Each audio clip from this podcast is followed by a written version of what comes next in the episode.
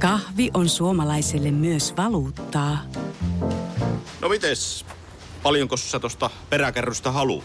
No, jos nyt yhden kahvipaketin annat. Yhdessämme omaisuuttamme kahvia vastaan osoitamme hyvää makua ja pelisilmää. Kulta Katriina.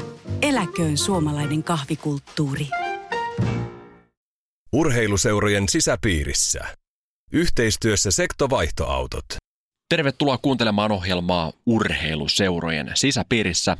Äänessä on tällä hetkellä minä Mikke Alho ja vieressäni on juontajakollegani Tero Auvinen. Ennen kuin otetaan katsaus tämän viikon teemaan sekä vieraslistaan, niin olemme valinneet tänään Espoon Olarin sektosta lätkäautoksi Volvo V70. No Volvo V70 on siitä huippuauto, että sinne mahtuu kyllä helposti lätkäkassikontti. Ja sektolla on sen lisäksi mahti maaliskuu menossa, eli sektokaskon saa 299 euroa vuodessa ja korko 0 prosenttia. Sektovaihtoautot tuntee seuraavan autosi. Sektovaihtoautot.fi On aika viettää seuraava reilu 20-minuuttinen urheiluseuran sisäpiirissä. Tänään olemme erityisesti urheiluseuran sisäpiirissä saksalaisessa jääkiekossa. Mutta ihan ennen kuin mennään siihen äh, meidän teemaan sen syvemmin ja meidän vieraisiin, niin haluamme täällä urheiluseuran sisäpiirissä kaksikko Minemikke Alho ja Tero Auvinen toivottaa oikein lämmintä 50-vuotis syntymäpäivää minun kummisedälleni, eli Jussi Lampulle äh, kavereiden kesken Lame. Tässä on sinulle uploadit äh, minulta ja Terolta sekä kuulia kunnaltamme.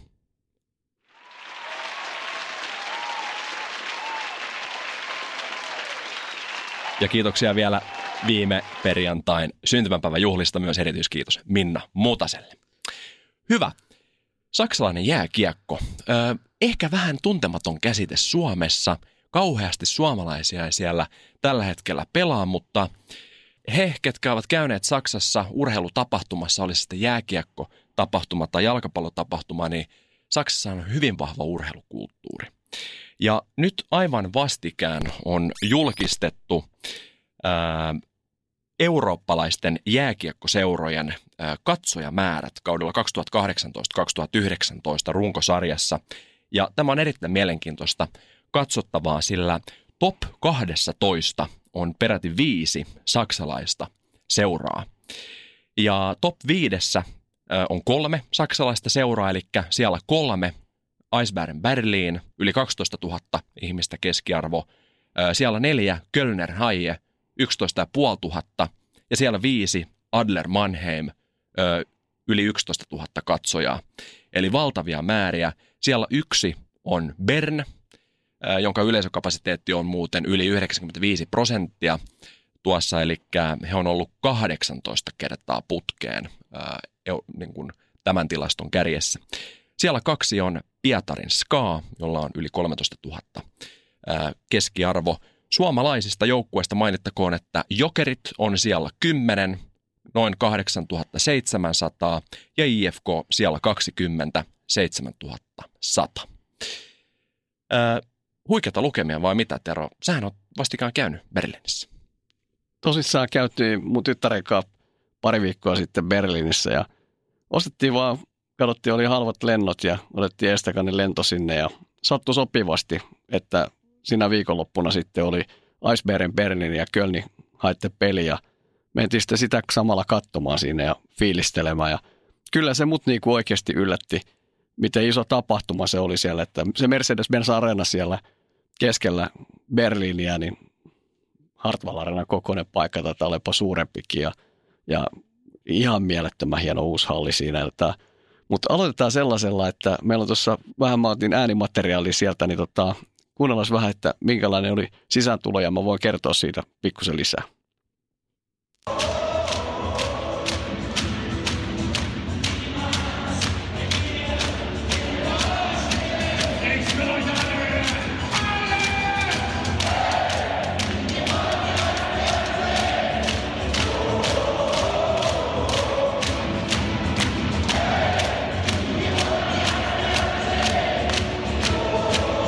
Tuossahan kuuluisa, nyt kun näen tätä videota samalla, niin tuo kuuluisa fan-kurve on aika, sanotaan massiivinen. No joo, itse asiassa fan-kurve oli tästä tapauksessa 15 000 katsoja, että kaikki katsojat seisoo siellä ja standing ovation koko sen ajan, kun toi biisi tulee siellä ja liekit ja valot ja mä oon käynyt katsoa aika paljon NHL-pelejä, niin toi Saksan liigan peli oli niinku verrattu niinku NHL-matseihin. Niin, okei, no en ole käynyt Las Vegasissa, mutta niinku kaikki, että mitä oon 6-7 NHL-peliä eri paikkoina käynyt katsoa, niin kyllä toi Saksan liigan pelin meininki oli jotain ihan omalokka. Toki sitä helpottaa se, että perjantai-peli 19.30 ja kaljaa saa juoda katsomassa ja niin, ja, ja, ja eikä sieltä tarvinnut edes poistua se katsomasta. Sinne tuotiin, niin kuin hanassa käytiin kaataa kaljaa sinne tuotteihin. Joo, sama, niin, sama on itse asiassa saksalaisissa jalkapallootteluissa. Niin, niin siellä kyllä se tunnelma vähän silläkin nousi. Tota, sitten mulla on toinen klippi tässä, eli tota, kun sitten Icebergen perään teki maalin, niin nyt te, ennen kuin paina, Mikki painaa tuosta napista, niin mä kerron jo tässä kuulijoille sielujen silmillä, että kaikki ihmiset seisoo, kaikilla ihmisillä, lähestulkoon kaikilla ihmisillä on kaulahuivi,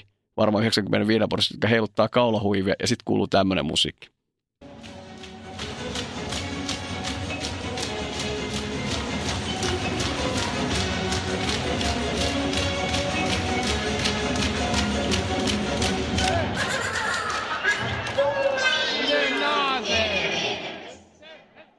No nyt tuo fankurve näytti vielä massiivisemmalta. Meillähän on kaksi erittäin mielenkiintoista vierasta tässä lähetyksessä ja me pyrittiin saada sellaisia vieraita, jotka, joilla on niin kuin mandaatti puhua saksalaisesta jääkiekkoilusta. Ja ensimmäinen vieraamme on Jari Pasanen, monen kymmenen vuoden valmennuskokemus saksalaisesta jääkiekosta. Ja hän avaa meille pikkasen, että minkälainen saksalaisen jääkiekon ää, käytännössä kahdet kasvot on ollut, eli mitä se oli ennen kuin Red Bull tuli Saksaan – ja mitä se on ollut sen jälkeen, kun Red Bull tuli Saksaan. Siinä on massiivinen ero. Sen jälkeen me otetaan vähän, tunnelmoidaan vielä saksalaista urheilukulttuuria tuossa näiden, tai Jari Pasasen haastattelun jälkeen. Ja sitten meillä on toinen vieras, Antti Ore, joka puhuu sitten tästä saksalaista urheilukulttuurista ja jääkiekkokulttuurista. Eli erinomainen kattaus tulossa. Ensimmäinen vieramme Jari Pasanen seuraavaksi äänessä. Tervetuloa lähetykseen Jari Pasanen. Kiitos. No, no tota, ihan kuulijoille ensimmäisenä sellaista, että miten pitkä kokemus sulla on saksalaisesta jääkiekosta ja erityisesti Dell-liigasta? No, 87 läksin nuorena poikana Saksaa ja menin yliopistoon opiskelemaan ja tota, vähän pelaamaankin. Mulla oli paha polvileukkaus 86 ja tota, ähm, sitten olin siellä viisi vuotta alemmissa sarjoissa pelaavaa pelaajan valmentajana. Ja, ja sitten olin kaksi vuotta pois Saksasta ja sitten menin takaisin Saksaan.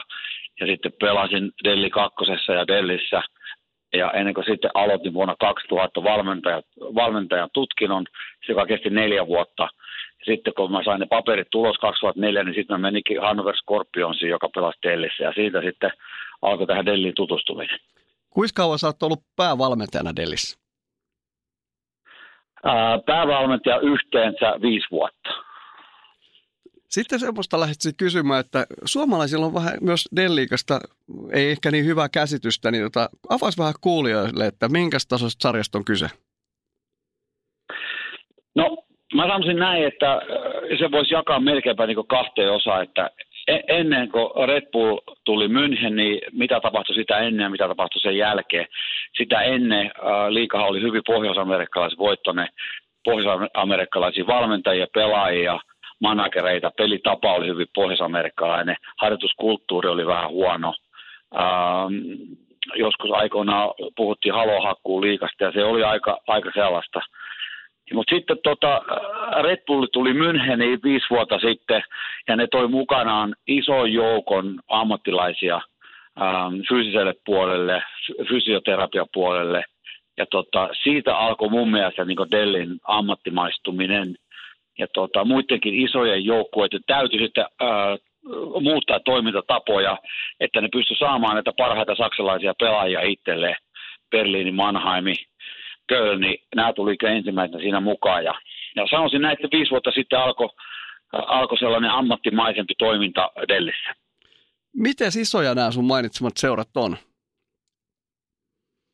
No nehän on isoja seuroja, että eihän esimerkiksi Mannheimissa tai Münchenissä, niin siellä ei ole sellaista budjettia, koska ne käyttää se raha, mitä ne tarvii ja, ja ne käyttää tuommoinen 14-15 miljoonaa euroa vuodessa tähän joukkueen pyörittämiseen. Tota, sitten tietysti Berliini, Kölni tulee siinä ihan vanavedessä.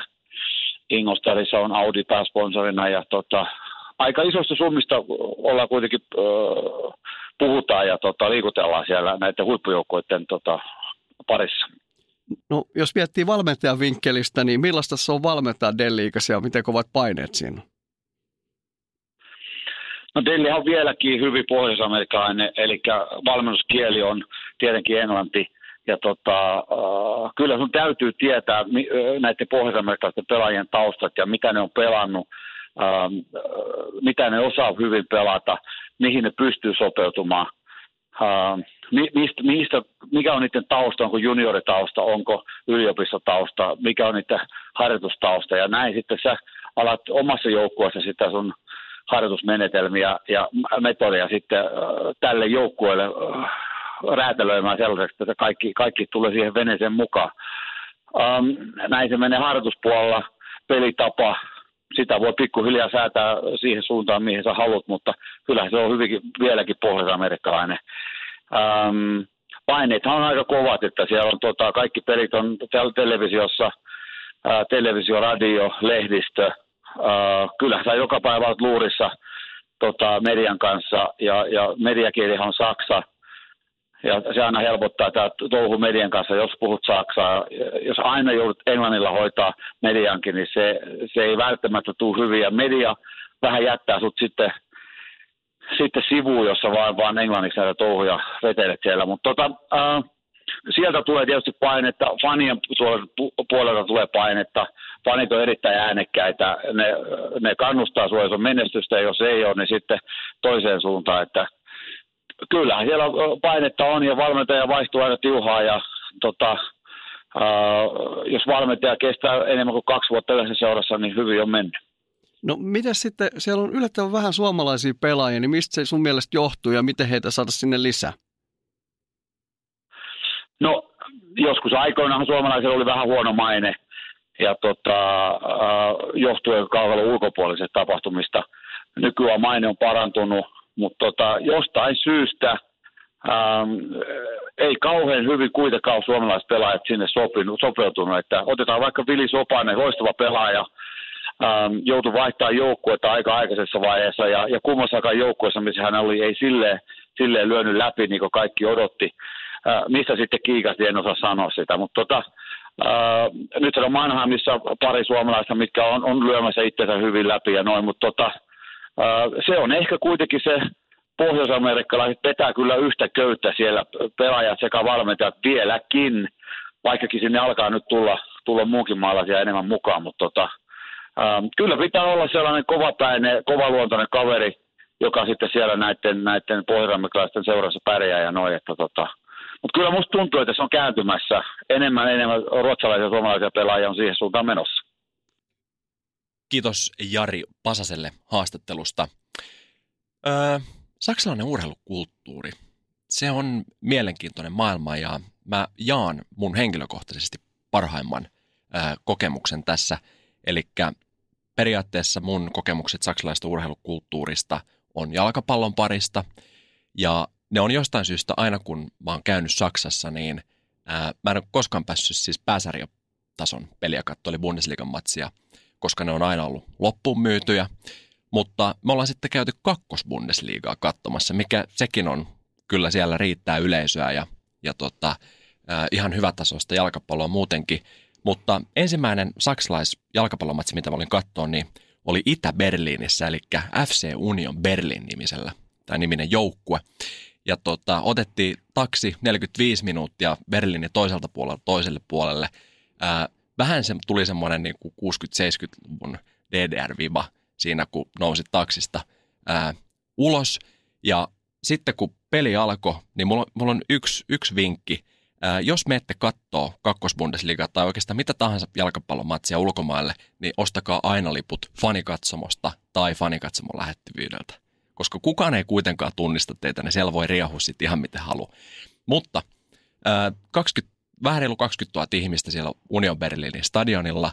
Siellä alkoi pauhaa Rammsteinin sonne. Kaik, koko tämä niin kuin eteläinen fankurvi niin alkoi laulaa sitä.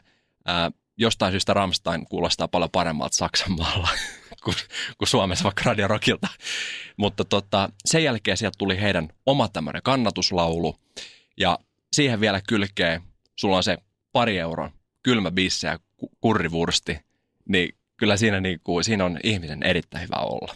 Joo, samoin mä kävin katsomaan nyt se Hertha Berlinin matsi tuolla Saksassa ja on se makeata, kun matsi aluksi koko katsomo laulaa Hertha Berlinin songia ja 75 000 katsojaa on siellä täyskapasiteetti. Ei ollut tuossa matsi ihan täynnä, mutta on se makea, että aikuiset miehet laulaa siellä huivit ylhäällä ja mutta sullahan on hyvä matskua tulossa tässä. Oot kaivannut no netistä taas joo. lätkääkin liittyen. Kyllä, kyllä, koska tota, saksalainen jääkiekko kuitenkin tässä se meidän pääfokus tässä lähetyksessä, niin mehän muistamme viime vuoden talviolympialaiset, jossa sitten Saksa sensa- sensaatiomaisesti niin pääsi aina finaaliin asti Venäjää vastaan.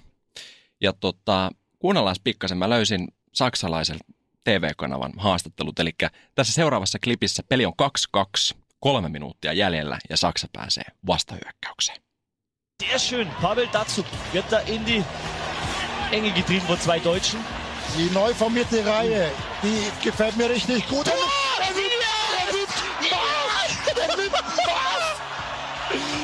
Mä muistan tässä vaiheessa, kun mä katsoin itse tätä telkkarista.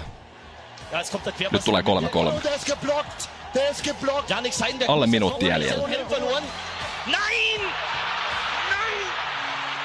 Ja näin kuuluisat Nain-huudot äh, siivittävät TV-lähetystä. Ja tässä vaiheessa sitten Venäjä tuli kolme, kolmeen kolmeen viimeisellä minuutilla ja voitti sitten lopuksi 4-3 jatkoilla, mutta se oli niin lähellä. Mä muistan sen matsi. Muistatko Teroku? Muistan erittäin hyvin. Että, mutta tunnelmasta saadaan hyvää esimakua lisää tuossa, kun meillä on seuraava vieras päästä ääneen, eli suomalainen pitkälinen maalivahti, joka nyt jo vähän eläköitynyt, toki loukkaantumisen takia hän kertoo siitä myös tuossa haastattelussa, niin tota, eli Antti Ore ja entinen IFK-veskari esimerkiksi, ja Antti pelasi sitten vi- uransa kaksi viimeistä kautta Frankfurtissa Saksassa, ja nyt me saadaan sitten Antilta kuulla, että minkälaista se on pelata kentällä noin fanaattisen yleisön ja fani edessä. Tervetuloa lähetykseen Antti Ore, nyt jo eläköitynyt maalivahti, mutta pitkän uran luonut veskari. Joo, kiitos paljon. Näin pitää paikkansa. Sä oot pelannut monessa maassa ja sitten sulla löytyy tuolta CVstä myös pari kautta Saksassa, niin tota, kerropas, että minkälainen taso Saksan lätkässä on? No joo, näin, näin kävi, että pääsin pelaamaan siellä tota, niin, Leven Frankfurtin joukkueessa ja tota, niin, nämä mielenkiintoinen kokemus sinänsä, että tota, niin aika, aika avointa peliä siellä, että mennään päästä päättyä ja varmasti tota, kansa viihtyy siellä lehtereillä, kun tota, niin peliä katsotaan, että et, et sen puoleen ihan hauskaa, että siellä vaan aivot narikkaa ja turha murehtiminen pois, niin hyvin pärjää. Jos miettii veskarin kannalta, niin miten peli siellä poikkeaa vaikka liigasta tai Norjasta, missä olet pelannut? No toki jos Suomeen miettii, niin Suomessa tota, niin on niin paljon taksempaa ja semmoista peliä, että tota, niin tuolla ei tarvinnut hirveästi murehtia, jos meni pari maaliin, niin tiettiin, että tota, niin seuraavassa hetkessä se peli saattoi kääntyä äkkiä, että peli on, peli on 4-3 meille sitten, että tota, niin ei tarvinnut sillä murehtia, mutta piti tietysti olla hereillä ja semmoista, semmoista sopivaa, sopivaa rentoutta kuitenkin sitten mukana, että tota, niin ei tosissaan tarvinnut hirveästi huolehtia, jos muutama meni, meni sisään. Että. Jos miettii maalivahin silmin katot sieltä, niin tuliko tilanteet eri tavalla? No joo, kyllä siinä niin kuin sanotaan, että avoimempia paikkoja tietenkin tuli, että se aaltoilee se peli niin paljon sitten edes takaisin ja sitten semmoisia niin odottamattomia virheitäkin vähän tuli sieltä, että sitten piti olla niin kuin vähän valmiina aina, että tota, vaikka kiekko oli omillakin, niin sitten sai olla vähän, vähän silleen skarppina, mutta tosi hauskaa, hauskaa tota, niin pelata sitä sarjaa ja semmoista niin kuin, tavallaan turha, turha huolehtiminen, kun jää pois, niin sitten sit tulee aika mukavaa, että osaat nauttiikin siitä pelistä, että se ei ollut niinku, niinku maalinpelejä ne tavallaan, että et, niin, et sen puoleen tosi mukavaakin. Oli itse katsoa Iceberg Berlin ja Kölnin peliä ja se oli hurjat tunnelma, niin miten itse fani homma siellä su, sulle näytti? No siis ihan uskomaton, uskomaton fiilis siellä on peleissä ja porukka tulee sinne nauttii ja katsoo siellä niin kuin niin sanottua showta, että ne tulee sinne katsoa onnistumisia ei niinkään epäonnistumisia. Että valtava, valtava kannustus ja se on yksi osa, että molempia tota, niin joukkueiden fanit on siellä ja laulaa ja keskenään, keskenään vielä heittää pientä, pientä tota, niin löylyy lisää siellä, niin tota, se on kyllä hieno, hieno meininki ja kyllä siellä niin kuin, Suomi-poika ihmeissään, kun se on niin kuin, viimeisen päälle tehty ja meteli on kova. Huomaako sen siellä kentällä? No kyllä se huomaa niin kuin, ja ennen, ennen peliä varsinkin se huomaa, kun sieltä rupeaa jengi valuu jo pari tuntia aikaisemmin sinne, sinne paikalle ja vähän Bratwurstia ja Weissbieria vetää siellä ennen matsia ja vähän nautitaan ja nostetaan, nostetaan tunnelmaa. Että se kun on vaikka tuntia aikaisemmin not lämmittelee, lämmittelee ennen matsia, niin tota, kyllä siellä rupeaa jengi valuu ja pelipaitoja näkyy paljon ja lauluraikaa ja rummut soi. Että, että, että kyllä se naistii siinä, että nyt on niinku, niinku meininki ja varsinkin jos siellä on jotain derbypelejä, niin ne on niinku siellä, siellä todella kovassa arvossa, että ne niinku panostaa niihin ja siellä on niinku molemmilta puolilta tulee faneja ja siellä on järjestyksen valvontaa poliisista lähtien niin kuin paikalla, että siellä on niin kuin ihan, ihan mellakka, mellakka varusteet valmiina, mutta vaikka mitään ei ikinä ole tapahtunut, mutta semmoista, niin kuin, että ne varautuu kaikkeen siellä, että massa on liikenteessä. Mites tähti siellä oli, kun pelas? No kyllä siellä, tota, niin, äh, siis kyllä ne aika nopeasti otti omakseen siellä, että kun lähin tosissaan silloin IFK sinne ja se oli sillä niin kuin, oli vähän tietukossa täällä Suomessa, niin kun pääsi sinne, niin oli kyllä fiilis kova ja kun pääsi sinne, niin siinä pari matsia, niin ne oli jo ihan, ihan tota niin innoissa. Ja joutui pelien jälkeen, jos voittopeli tulee kotipelissä, niin se piti tanssiesitykset käydä veskarina vetää, kun siellä oli Jukka Tammi tämmöisen, tämmöisen tota niin, shown aloittanut joskus, niin tota, tota, joutui, joutui itsekin laittaa roppaa likoon ja kaiken näköisiä juttuja keksiä, mutta ihan hauskaa ja heittäytymistä se on, että tota, tosi, tosi mukavaa. Sitten kävi niin ikävästi loukkaannuin tosissaan siellä ja sitten kävi ää, vuosi sen jälkeen siellä katsoa vähän futista ja moikkaa kavereita ja katsoa matsia, niin sitten tota seurajohto, kun sai tietää, että on paikalla, niin siellä laitettiin peli, peli kun oli tota eka tota, niin, tota, niin aikalisä päällä, niin tämä mainoskatko, niin sieltä tuli juontaja ja heitti, että on talos tänään ja sieltä sai standing ovationit mukaan ja ihan mahtava, mahtava fiilis sillä niin kuin, että ne ottaa kyllä, ne ottaa kyllä tosissaan omakseen. Miksi suomalaisia siellä pelaa niin vähän? No, vaikea sanoa, että se kulttuuri on varmaan jollain tavalla tota, niin, semmoinen ollut, että vähän ollaan pelätty suomalaisia, en tiedä mistä johtuu, että varmaan jotain, jotain ongelmaa on ollut joskus, että olla, ollaan oltu ehkä vähän, vähän jäähdyttelee siellä ja tota, niin, tavallaan jotain, jotain tota, niin, tapahtunut siellä, että onko oltu liian, liian tota, niin, rennosti siellä ja näin poispäin, mutta tota, niin, sitten siihen on tullut vähän semmoinen pieni kammo.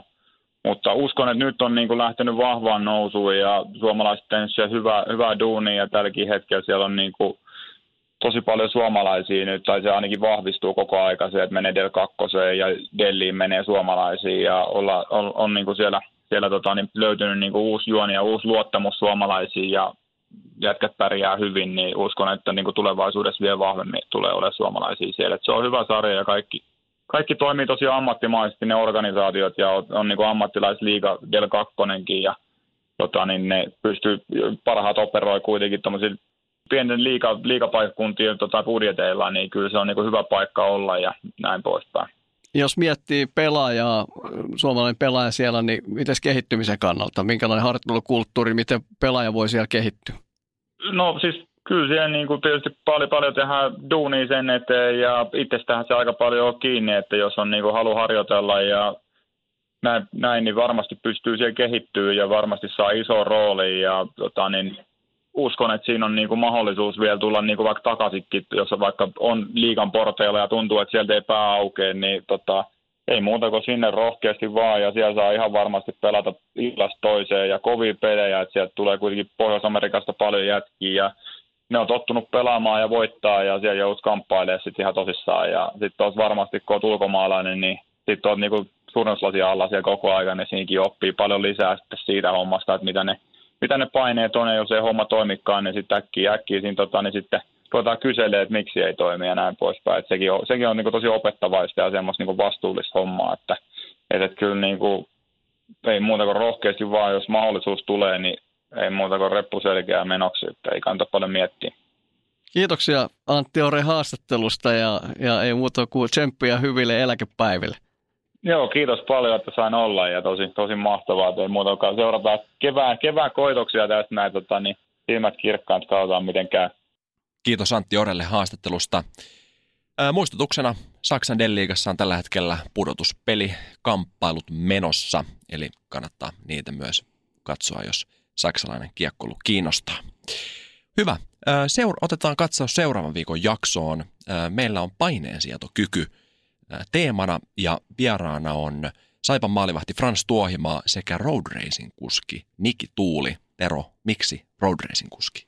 No jos ajattelisi, kun maalivahti on vaikka olla joukkueessa, niin pitkälti yksilurheilija ja kaikki sun virheet näkyy siellä, yleisö katsoo sua ja, ja, ja sä oot hirveän paineen alla siellä, varsinkin jossakin vielä Saipan missä oikeasti tulee aika paljon duunia, niin sä joudut siellä niin kuin kestää kovin paineita. Ja jos ajattelee road kuskia, en oikein keksi hirveän paljon niin kuin muuta lajia, jossa sun, niin kuin urheilulajia, jossa sulla on selkeästi koko ajan hengenlähtö uhka päällä. Ja se, että sä ajat siihen ensimmäiseen mutkaa siinä joukossa, niin, niin se, sun pitää olla täydellinen keskittyminen. Ja näin tietysti siinä lätkäveskarinakin. Ja meillä on hauska, me saadaan Frans Tuohimaa ja Niki Tuuli juttelemaan yhdessä samaan aikaan, että minkälaista se paineensietoinen ja miten sä pystyt paineita hallitsemaan.